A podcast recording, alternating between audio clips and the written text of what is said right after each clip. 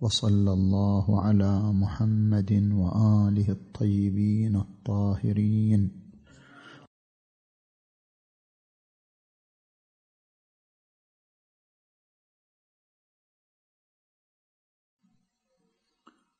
وصل الكلام إلى معطيات المدرسة الحسية في مجال التصورات الأولية.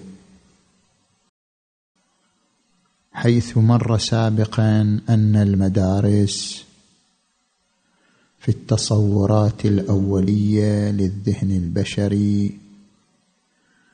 ثلاث مدارس المدرسة العقلية والتي يمثلها ديكارت الذي يعتقد أن هناك افكارا فطرية ولدت مع ولادة الإنسان. كالامتداد والوجود والشاكل والحركة.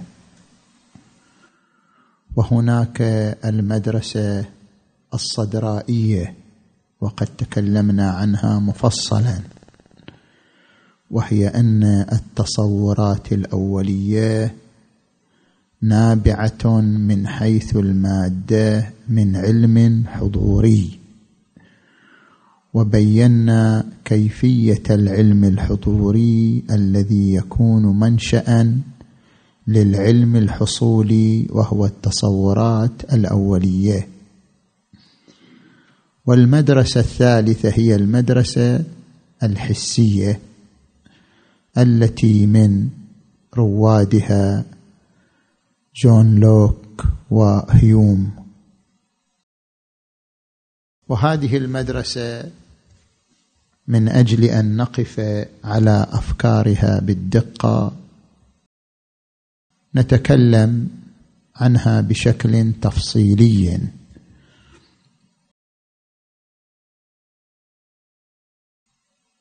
في المدرسة الحسية يوجد اتجاهان. الاتجاه التجريبي الذي يمثله الفيلسوف الإنجليزي جون لوك والاتجاه الحسي الذي يمثله هوبز وهيوم. وحديثنا فعلا عن الاتجاه التجريبي الذي يمثله لوك الذي يعتبر مؤسسا لهذا الاتجاه. فهو يرى أن جميع المعارف مصدرها التجربة ما سوى المنطق والرياضيات. وأن الإدراك هو أول خطوة من خطوات المعرفة. مقابل المدرسيين كديكارت وليبنز. وحتى نتناول فكر لوك نعتمد على مقال الدكتور محمد فتحي الشنيطي في تلخيصه لكتاب مبحث في الفهم الإنساني.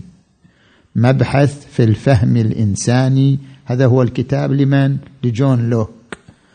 لكن هناك مقالا لخص أهم ما في الكتاب للدكتور محمد فتحي الشنيطي. وقد لخص كلامه في عدة محاور. المحور الأول في نقد المدرسة العقلية أي نقد فكر ديكارت الذي يرى أن هناك افكارا فطرية هي بذرة التصورات الأولية لدى الإنسان. الأفكار الفطرية لدى ديكارت نوعان نظرية وعملية. النظرية مثل مبدأ الهوية كل شيء هو هو وليس غيره.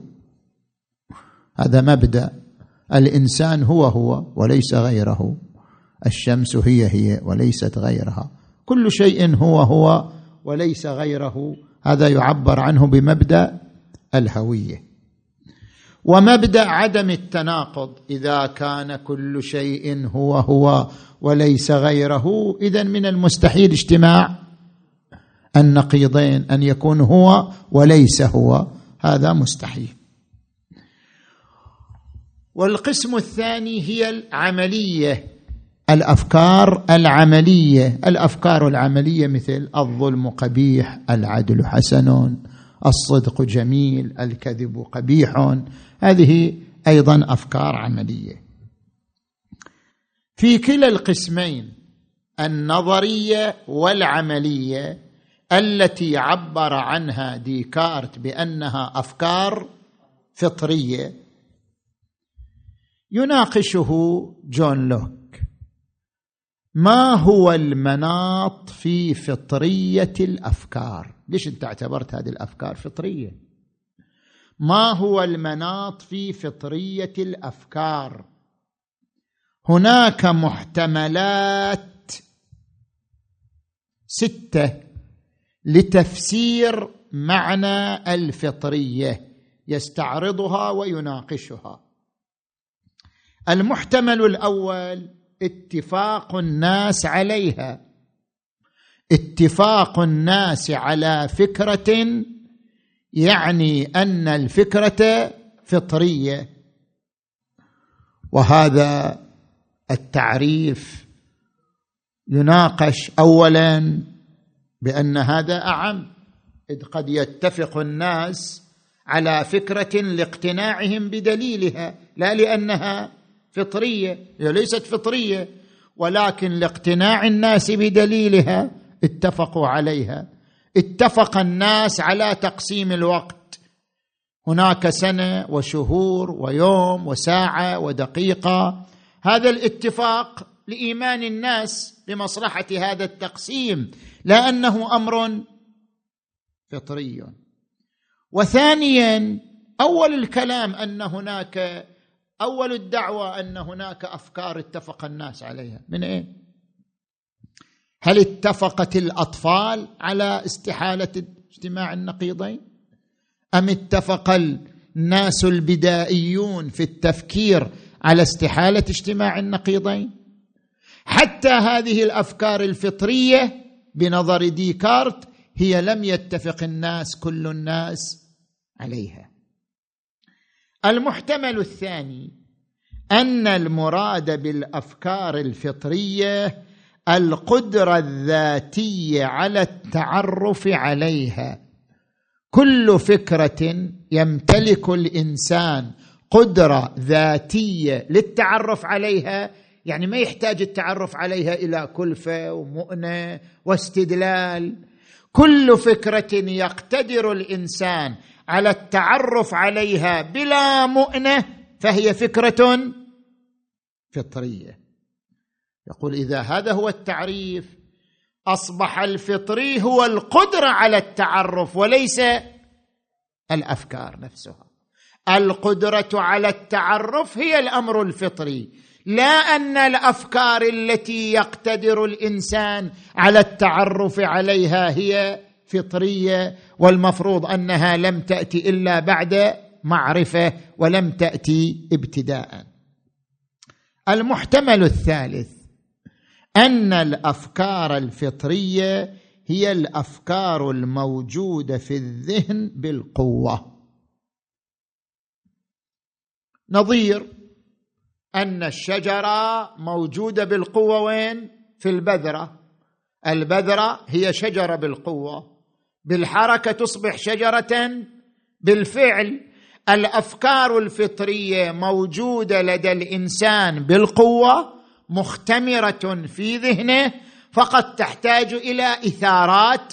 إذا أثيرت خرجت من القوة إلى الفعل. لو كان هذا هو المناط في الفطرية يلاحظ عليه أن الوجود بالقوة لا يعني أن الأفكار معرفة. ما دام الذهن ما زال جاهلا بها ما دام الذهن جاهلا بها غير ملتفت لها فلا يمكن أن نعتبرها أفكار. صحيح هي موجودة بالقوة لكن الذهن غافل عنها لم يتعرف عليها. فما دام الذهن جاهلا بها غير متعرف عليها لا يمكن أن نعتبرها افكارا. زين. الميزان الرابع أو المحتمل الرابع. أن الأفكار الفطرية هي الأفكار الحاضرة بمجرد الاستدلال عليها. هي صحيح تحتاج إلى دليل ولكن بمجرد أن يلاحظ الذهن دليلها يؤمن بها. لذلك اعتبرت افكارا فطرية وهذا يلتقي مع تعريف أرسطو للفطريات. الفطريات ما كان قياسها معها. مثلا الأربعة زوج عدد زوجي. ليش أربع عدد زوجي؟ لأنها تنقسم إلى متساويه فهي قضية دليلها معها. متى التفت الإنسان لدليلها آمن بها. لذلك تعتبر قضية فطرية. هذا أيضا يناقشه جون لوك. اولا إن هذا المناط والميزان مشترك مع القضايا الرياضية. اثنين زائد اثنين أربعة دليلها معها ويؤمن الإنسان بها. أربعة زائد أربعة ثمانية دليلها معها ويؤمن الإنسان بها. مع أنه يعني ديكارت لم يعتبر القضايا الرياضية قضايا فطرية مع أن هذا الميزان مما ينطبق عليها. وثانيا إن الوجدان يشهد بأن القضايا التي سماها ديكارت فطرية مثل فكرة الوجود فكرة الهوية فكرة امتناع التناقض.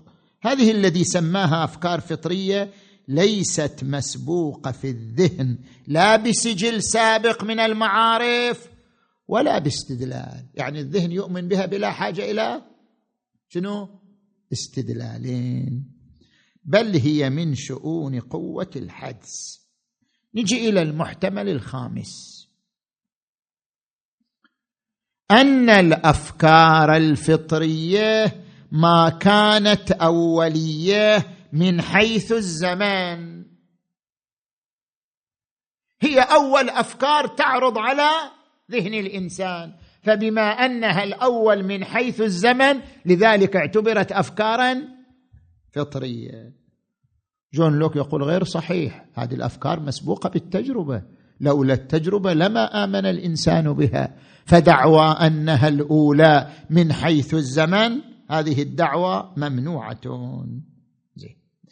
لولا إدراك الإنسان للنور والظلام ما حكم بالتناقض. لولا إدراك الإنسان للسواد والبياض ما حكم بالتناقض.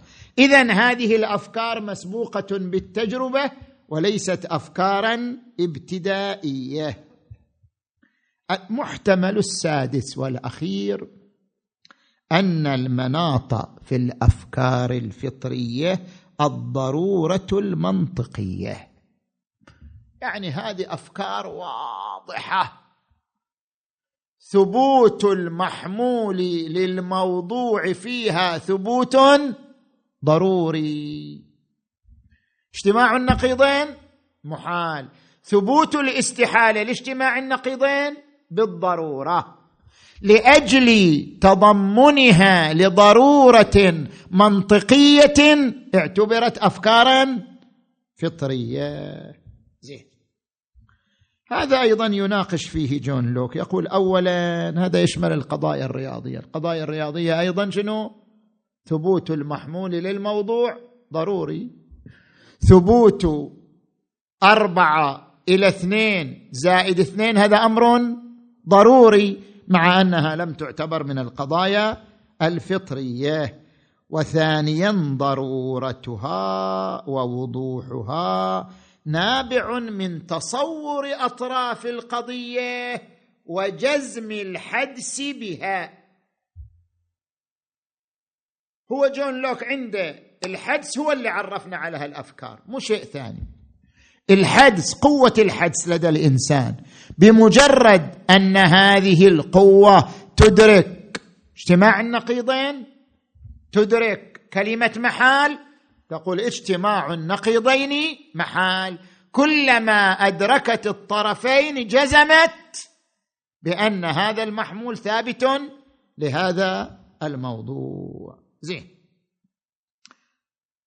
هذا هو القسم الأول من الأفكار الفطرية التي تحدث عنها ديكارت وناقشه فيها جون لوك.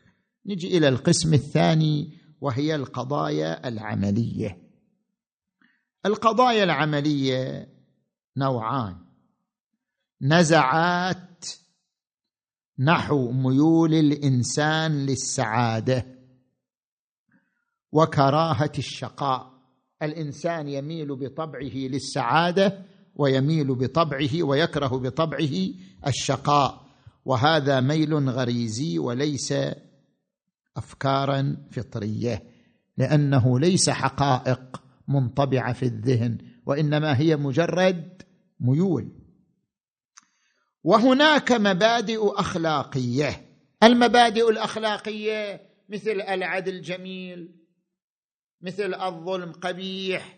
هذه المبادئ الأخلاقية أيضا ليست قضايا فطرية لأنها ناشئة إما من تأمل العقل أو ناشئة من التربية الأسرية أو ناشئة من البيئة الاجتماعية.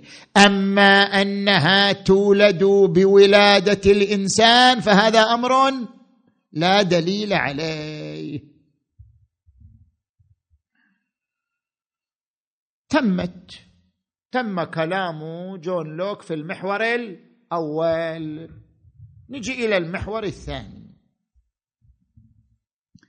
طيب ما هو المصدر اذا لهذه الأفكار؟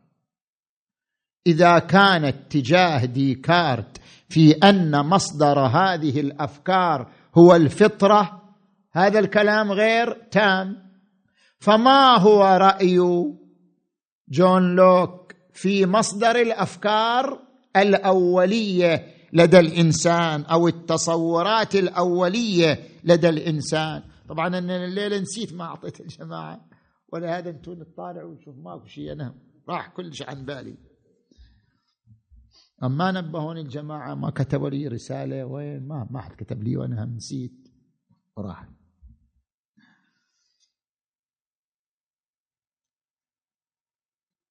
هناك فرق بين اتجاه جون لوك واتجاه المدرسة الحسية كهوبز. فجون لوك يرى أن مصدر المعارف الأولية هو التجربة.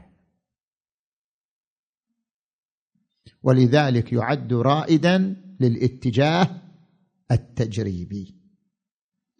الآن هو في هذا المحور يبين ما هو مصدر المعارف الأولية ويبين أقسام هذه المعارف الأولية. فيقول بأن المصدر الأول للمعارف الأولية هو التجربة وتنقسم المعارف الأولية إلى قسمين أساسيين. بسيطة ومركبة. نجي إلى البسيطة. البسيطة هي التي يكون دور الذهن بالنسبة إليها دورا سلبيا. بمعنى أن الذهن ما يقوم بأي نشاط يتلقاها قهرا عليه شاء أم أبى. الذهن يتلقى الشكل الذهن يتلقى اللون الذهن يتلقى الحركة الذهن يتلقى الحرارة مو بكيفه.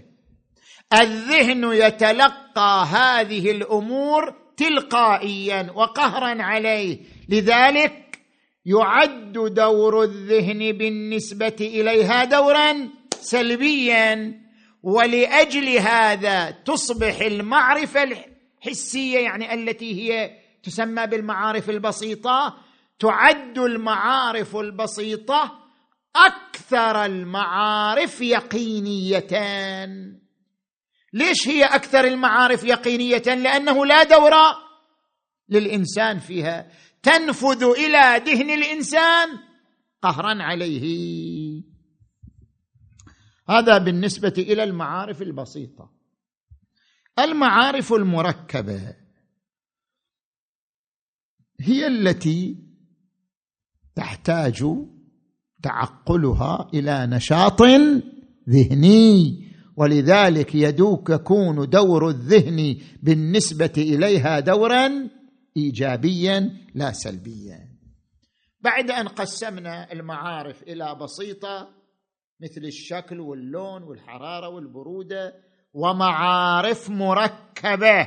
مثل شنو المعارف المركبة؟ يقول مثل الامتداد مثلا المعارف المركبة سيأتي طبعا الجواهر والأعراض والعلاقات سيأتي هذا التقسيم. نجي الآن إلى المعارف البسيطة. المعارف البسيطة مصدرها طريقان. الإحساس الخارجي والإحساس الباطني. الإحساس الخارجي يدرك الموضوعات المتنوعة المر والحلو والحار والبارد وغيرها. والإحساس الباطني يمثل النشاط الذهني حول الأفكار الوافدة من الخارج. إذا جتني فكرة وافدة من الخارج. مثلا أدركت من الخارج الحركة. أدركت حركة السيارة مثلا. إذا أدركت حركة السيارة هنا ذهني يبدأ يشتغل بدور إيجابي في حركة السيارة. هذه التصرفات الذهنية المسماة بالدور الإيجابي. حركة السيارة فيها سرعة سرعة على نوعين بطيئة وغير بطيئة. السياره تقطع كما معينا في زمن معين. هذه كلها تفكير وإدراك وتحليل. إدراك ذهني لهذه الأفكار. ما نتكلم الآن عن نفس الأفكار. نتكلم عن إدراك الذهن لهذا التفكير. إدراك الذهن لهذا التفكير هو الذي يسمى بالإحساس الباطني. وهو إدراكي أنني أفكر إدراكي أنني أفكر وأقارن وأجمع وأركب. إدراكي لهذه العمليات الذهنية هو المسمى بالإحساس الباطني الذي ينجم عنه الرضا والضيق والألم واللذة وما أشبه ذلك. زين. والمدركات الحسية. بعضها يستند لحاسه واحدة كالألوان عن طريق البصر فقط والأصوات عن طريق السمع فقط وبعضها يستند لأكثر من حاسة كالامتداد. أنا ما أقدر أشعر بالامتداد إلا بحاسة البصر وحاسة اللمس. باجتماع حاستين يمكن إدراك الامتداد. زين. هذا كله في الأفكار البسيطة. نجي إلى الأفكار المركبة. الأفكار المركبة وهي التي يكون دور الذهن بالنسبة إليها دورا إيجابيا. تنقسم إلى ثلاثة أقسام. الضروب الجواهر العلاقات. الضروب هي عبارة عن الأوصاف. مثلا نقول رائحة الزهره رائحة عطرة. هذه فكرة مركبة لكن اتصاف الرائحة برائحة عطرة هذا يسمى من الضروب وما يعبر عنه علماء المنطق بالأعراض. الأعراض هي الأوصاف. هذا الطعم مر هذا الطعم حلو وسائر هذه الأوصاف. الأوصاف من القسم الأول وهو الضروب. نجي إلى الجواهر. الجواهر هي الموصوفات. إذا قلنا رائحة الزهره زكية فرائحة الزهره زكية ضروب. والزهره جواهر. الجواهر هي الموصوفات. والنوع الثالث العلاقات وهي الروابط بين الأشياء. الأبوة تربط بين وجودين فالأبوة من الروابط. الأخوة مثلا الصداقة الصغر والكبار إلى غير ذلك. زين. هذا كله في المحور الثاني. المحور الثالث.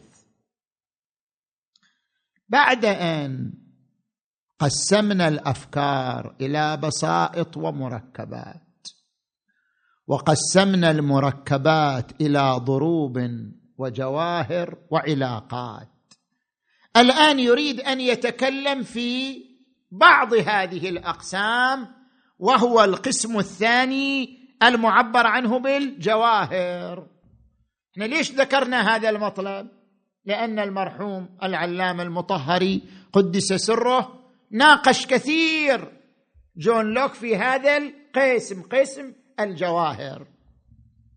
لأجل ذلك نتعرض إليه كمحور ثالث في كتاب جون لوك. فكرة الجوهر. طبعا من أوليات منطق أرسطو. وأوليات فلسفة ملا صدر الجوهر. جوهر هذا شيء مسلم عندهم. الطاولة جوهر الإنسان جوهر الشجرة جوهر النار جوهر جواهر. الجوهر مفهوم يعد من أوليات منطق أرسطو والفلسفة الدينية والفلسفة الصدرائية. لكن جون لوك يناقش في ذلك. كيف يناقش في ذلك؟ يقول شاع لدى الفلاسفة أن الجوهر هو ملتقى الصفات فالشيء الذي له امتداد وشاكل ولون وصلابة يسمى جوهر. اللي يجمع كل هذه الصفات. ولكن هذا غير تام عنده. اولا كنه الجوهر ضبابي. ما عندكم تعريف إليه. فقط تقولوا ملتقى الصفات. لكن ما هو كنهه ما هي حقيقته؟ لا يوجد لدى المنطق الأرسطي تحديد لكنه الجوهر. ولذلك لا يمكن التمييز الدقيق بينه وبين العرض طيب انت تعتبر القيام عرض وتعتبر الجسم جوهر. ما هو الفارق الدقيق بينهما؟ فقط هذا موصوف وهذا وصف. طيب القيام هم يصير موصوف ووصف. نقول قيام بطيء قيام سريع. لا يوجد مائز دقيق بين ما يسمى عرض وما يسمى جوهر. لذلك فتعريف الجوهر تعريف ضبابي. نظير قول الرجل الهندي. سئل الرجل طبعا مو نعيب على الهنود هو كاتب إنه كمثل يعني. سئل الرجل الهندي كيف الأرض واقفة هكذا؟ ما تسقط. قال لأنها واقفة على خرطوم الفيل. فيل كبير. قالوا ها. هو الفيل كيف واقف؟ قال الفيل واقف على سلحفاة طويلة؟ هذا حملة الفيل. قالوا ها هو السلحفاة الطويلة. شلون واقفة؟ قال شيء لا أعرفه. يقول هذا كلامكم نفس الشيء. هذاك رجع رجع رجع قال شيء لا أعرفه. أنتم نفس الشيء. من اين جاء هذا؟ السرعة مثلا في الحركة. قلتم لأن هناك حركة. طيب الحركة استندت إلى ماذا؟ قلتم الحركة استندت إلى الجسم. طيب الجسم استند إلى ماذا؟ استند إلى الجوهر. ما هو الجوهر؟ وقفتم. قلتم شيء تلتقي فيه الصفات. هذا التعريف الضبابي الذي لا يميز كنه الجوهر عن كنه العرب يجعلنا متوقفين في حقيقة شيء اسمه الجوهر. هذا اولا. وثانيا لا يمكن انطباق الجوهر على أشياء متباينة. الله لا متناهي والجسم متناهي. هل ينطبق عليهما الجوهر؟ بأن نقول لله جوهر ولل... لأن الله له صفات. فهل ينطبق عليه الجوهر؟ كما ينطبق على الجسم المتناهي. الله جوهر والجسم جوهر. كيف؟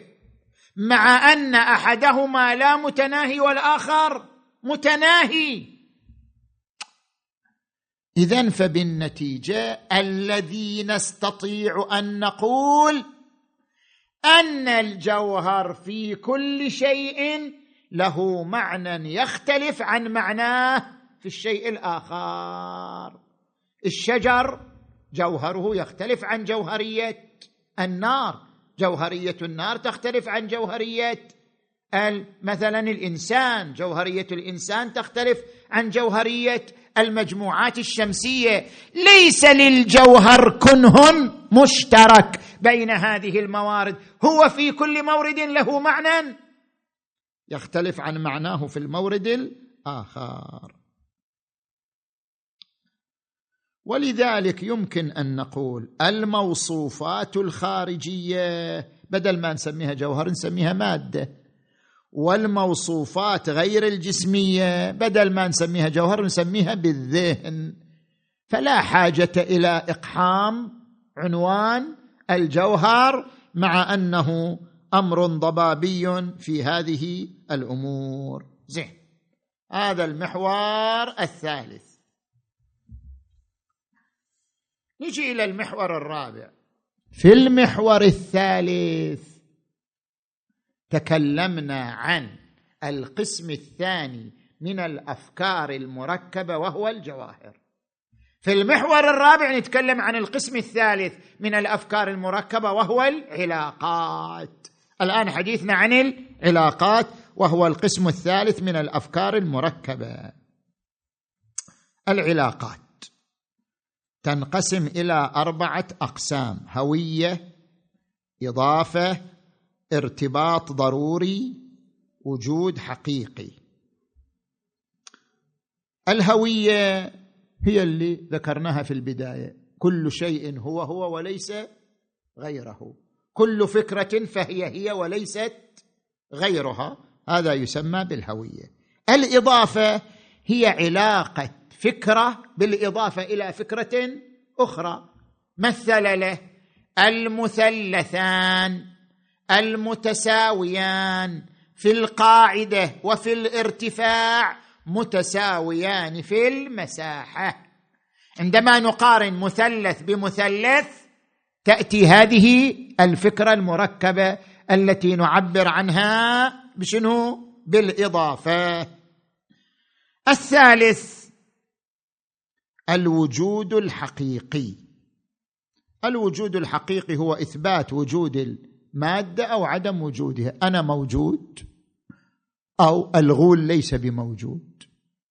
كلاهما يدخل تحت عنوان الوجود الحقيقي إثباتا أو نفيا. الرابعة هي الارتباط الضروري. في الارتباط الضروري وقف على لب النقاش. لب النقاش مع المدرسة الصدرائية. في هذه المفردة مفردة الارتباط الضروري. مفردة الارتباط الضروري هي عبارة عن كيف نتعرف على الأشياء؟ الارتباط الضروري يعني الروابط بين الأشياء والأفكار. ما هو السبيل لمعرفة الأشياء؟ فذكر هنا ثلاثة طرق الطريق الأول المعرفة الحدسية. قوة الحدس. وقال إن الحدس لا يقل قيمة يقينية عن التجربة. كما أن التجربة تعطي قيمة يقينية الحدس لا يقل عن ذلك في القيمة اليقينية. والحدس هو عبارة عن الإدراك الفوري الجزمي من دون وسيط. شلون الحس يدرك الضوء من دون وسيط؟ أيضا الحدس يدرك أن النقيضين لا يجتمعان من دون وسيط. الإدراك الفوري الجزمي من دون وسيط هو المسمى بقوة الحادث زين. ولكن حيث إن الحدس محدود أكو ناس أصلا ما عندهم حدس وأكو ناس عندهم قوة حدس. مع ذلك قوة الحدس لها موارد محدودة. لأجل ذلك احتجنا لطريق ثاني للمعرفة وهو طريق البرهان طريق الاستدلال. مثلا نجي للهندسة. الأشكال الهندسية نعرفها بالحدس. نحن بالحدس نفرق بين المثلث وبين المربع وبين المستطيل وبين الدائرة. بالحدس ما نحتاج إلى شيء آخر. ولكن الحقائق الهندسية زوايا المثلث تساوي قائمتين قطر الدائرة يساوي كذا. هذه كلها نحتاج فيها إلى البرهان. وهناك طريق ثالث من المعرفة هو أقل يقينا من الحدس والبرهان عند النظر للصور وهو مرآتية الصورة إلى الخارج. أنا أتصور الآن صورة للشمس. حكاية هذه الصورة عن الشمس هذا طريق ثالث للمعرفة. وهذا الطريق الثالث أقل الطرق الثلاثة من حيث القيمة اليقينية. لذلك قال تصور الشمس نهارا غير تصور الشمس ليلا. إذا أنا في النهار وأنظر للشمس وأتصور صورتها عن طريق النظر إليها تكون هذه معرفة حسية يقينية. وأما تصور صورة الشمس ليلا فهي معرفة ليست يقينية بل معرفة احتمالية وليست يقينية. زين. النتيجة. هناك واقع موجود. وهو الشمس والشجر وغيره. وهذا الواقع له وجود مستقل عرفناه أم لم نعرفه؟ وليست صفاته مستمدة منا له صفات في حد ذاته لكن هذا الواقع الخارجي لا يمكن التعرف عليه من خلال الأفكار المركبة. لا نستطيع أن نتعرف على الواقع الخارجي من حيث العلية أو من حيث الحركة أو من حيث الهوية أو من حيث الجوهر. هذه كلها مفاهيم أذهاننا صاغتها. لأننا قلنا الأفكار المركبة الذهن هو الذي صاغها من بدوره الإيجابي. فلا يمكن أن نتعرف على الواقع من خلال الأفكار. المركبة الأفكار المركبة ليس لها ما بإزاء حتى نتعرف عليها حتى نتعرف على الواقع من خلالها. إنما نتعرف على الواقع فقط وفقط من خلال الأفكار البسيطة. اللون الطعم الرائحة الشكل الحركة فقط. لا يمكن التعرف على الواقع إلا من خلال الأفكار البسيطة لا من خلال الأفكار المركبة. زين. المحور الأخير في كلامه محور الخامس ما ذكره راسل في كتابه تاريخ الفلسفة الغربية حيث تعرض إلى نظرية جون لوك. قال إن جون لوك يرى أن ما يقوم به الميتافيزيقيون مثل إحنا ميتافيزيقيون نحن الدينيون ميتافيزيقيون. أن ما يقوم به الميتافيزيقيون حول العالم ويقولون هناك عالم مجرد وعالم مادي والعالم المادي جواهر وأعراض والأعراض أقسام فعل وانفعال وكيف واين ومتى وهذه كلها يقول هذه كلها معرفة لفظية. يعني ليس وراءها معنى حقيقي بس مجرد ألفاظ.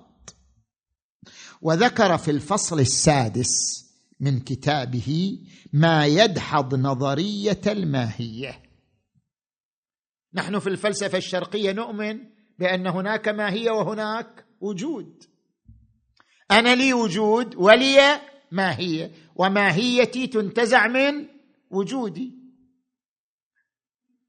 جون لوك يقول لا ما في كلام يعني كلام لفظي هذا. وين الماهية؟ ليس للأشياء إلا وجودها المادي التكويني وليس لها وراء الوجود المادي التكويني. ما يسمى شنو؟ ماهيه فاذا دعوى أن هناك ماهيه وهناك وجود كل فروق فروق لفظية لغوية لا واقع لها. ولذلك لو جئنا للمناقشه في ماهية الجسم ما هي ماهية الجسم؟ هل هي الامتداد مع الصلابة أم خصوص الامتداد؟ أم خصوص الصلابة؟ يقول هذه مناقشة لفظية. أنتم ما تقدروا تثبتوا أن لهذا الجسم شيء وراء وجوده اسمه الماهية كي يناقش في حقيقة تلك الماهية وأنها الامتداد مع الصلابة أم خصوص الامتداد. زين.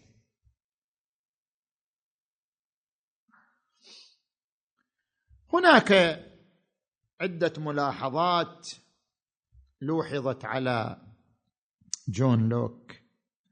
الملاحظه الأولى أن أنه قسم الأفكار إلى بسائط ومركبات بسائط ومركبات واعتبر الثانية نشاطا عقليا ايجابيا. وهذا إقرار منه بأن هناك أفكار ذاتية عند الإنسان لأن الأفكار المركبة ليس لها واقع خارجي الواقع الخارجي فقط للأفكار البسيطة. اذا هناك أفكار ذاتية نشأت من الإنسان وإلى الإنسان ولا يمكن إحراز واقعيتها. ما نقدر نثبت لها واقعية؟ وهذا انتصار للمدرسة العقلية. مدرسة شنو؟ ديكارت. يقولون إذا كنت تقر بوجود أفكار ذاتية هي من الإنسان وإلى الإنسان ولا يمكن إحراز واقعيتها. إذا سائر الصفات لجميع الأشياء الخارجية هي من الأفكار الذاتية. إذ لا دليل عندك على أي صفة من هذه الصفات. أي شيء في الخارج جيب لنا صفة من صفاته. أي شيء كان. بتقول هذا الجسم ما هي صفته؟ بتقول الصلابة ما هو الدليل على أن للصلابة واقعية؟ لعلها من الأفكار الذاتية. ما دام اعترفت أن هناك قسم من الأفكار هي الأفكار الذاتية وهي عبارة عن نشاط ذهني من الذهن وإلى الذهن اذا أنت فتحت على نفسك ثغرة. لا يمكنك أن تثبت أن للأشياء الخارجية صفات في حد ذاتها. لأن سائر ما يعبر عنه بأنه صفات لا دليل عليه. وبالتالي لعل صياغته من الأفكار المركبة التي هي أفكار شنو؟ ذاتية. ملاحظة الثانية. ما دام هناك أفكار وهناك واقع ويؤمن بوجود واقع مو مثل السفسطائيين يقول أصلا واقع ما موجود لا يقول أكو واقع وأكو أفكار عندنا لكن نقول لا نستطيع أو لا نحرز مطابقة الأفكار للواقع. اللي نقدر نحرز فقط الأفكار البسيطة أما الأفكار المركبة لا نستطيع أن نحرز مطابقتها للواقع. هذا يؤدي بالنتيجة هذا الاعتراف إلى أنه لا توجد معرفة يقينية عن غير طريق الحس. ما في. أحسست بالحرارة؟ بس هو هذا. شلت إيدك؟ ما في دليل على وجود حرارة. رفعت بصرك؟ رأيت الشمس. ها أكو شمس. نزلت رأسك؟ ما في دليل على وجود الشمس. ما دمت تقول بأنه لا نستطيع أن نحرز مطابقة الافكار للواقع. إذا ليس لدينا طريق يقيني للواقع سوى الاتصال الحسي. ما دام الاتصال الحسي موجود فهناك يقين. بمجرد أن ينقطع الاتصال الحسي لا نستطيع أن نبرهن على مطابقة الفكرة الموجودة في أذهاننا للواقع. وهذا يتنافى مع قوله أن هناك ثلاثة طرق للمعرفة الطريقة الحدسية والطريقة البرهانية والطريقة الثالثة وهي طريقة مرآتية الصور للواقع. والحمد لله رب العالمين. سيأتي الكلام إن شاء الله عن ما ذكره هيوم ومناقشة العلامة المطهري له.